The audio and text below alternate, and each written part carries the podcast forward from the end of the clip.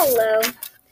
This happy Monday, happy marvelous Monday, and welcome to the latest student-led podcast by Team Stelly. We are your host, host Piper Crowther, and Aiden Blair. This week in reading, we have been discussing new uh, new reading strategies such as VIP and context clues. This week in math, we are digging deeper into decimal math. We are we also had a meeting with Greg Tang and he taught us more decimal strategies we could use every day. We will be writing about our opinions and supporting them with facts.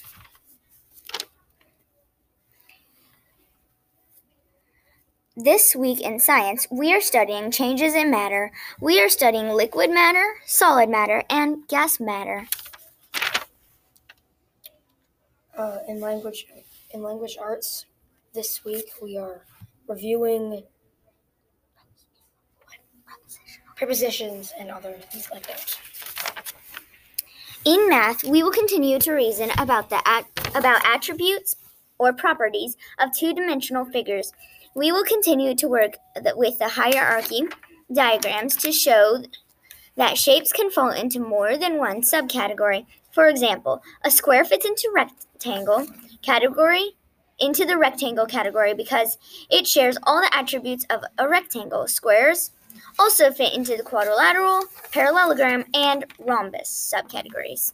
In reading, we will be exploring books that have similar themes. How did the author create uh, a story or plot and convey a particular message? How are characters similar or different? In language arts, we will be reviewing prepositional phrases and learning how to figure out new words using context clues. In writing, we will be focusing on sharing our opinions and supporting those reasons with facts from the texts. In science, we will plan we plan we will plan to carry out investigations of physical changes by manipulating, separating, and mixing dry liquid materials. There will be lots of opportunities for hands-on learning. Signing off, Piper and Aiden. Aiden. Sorry. See you later.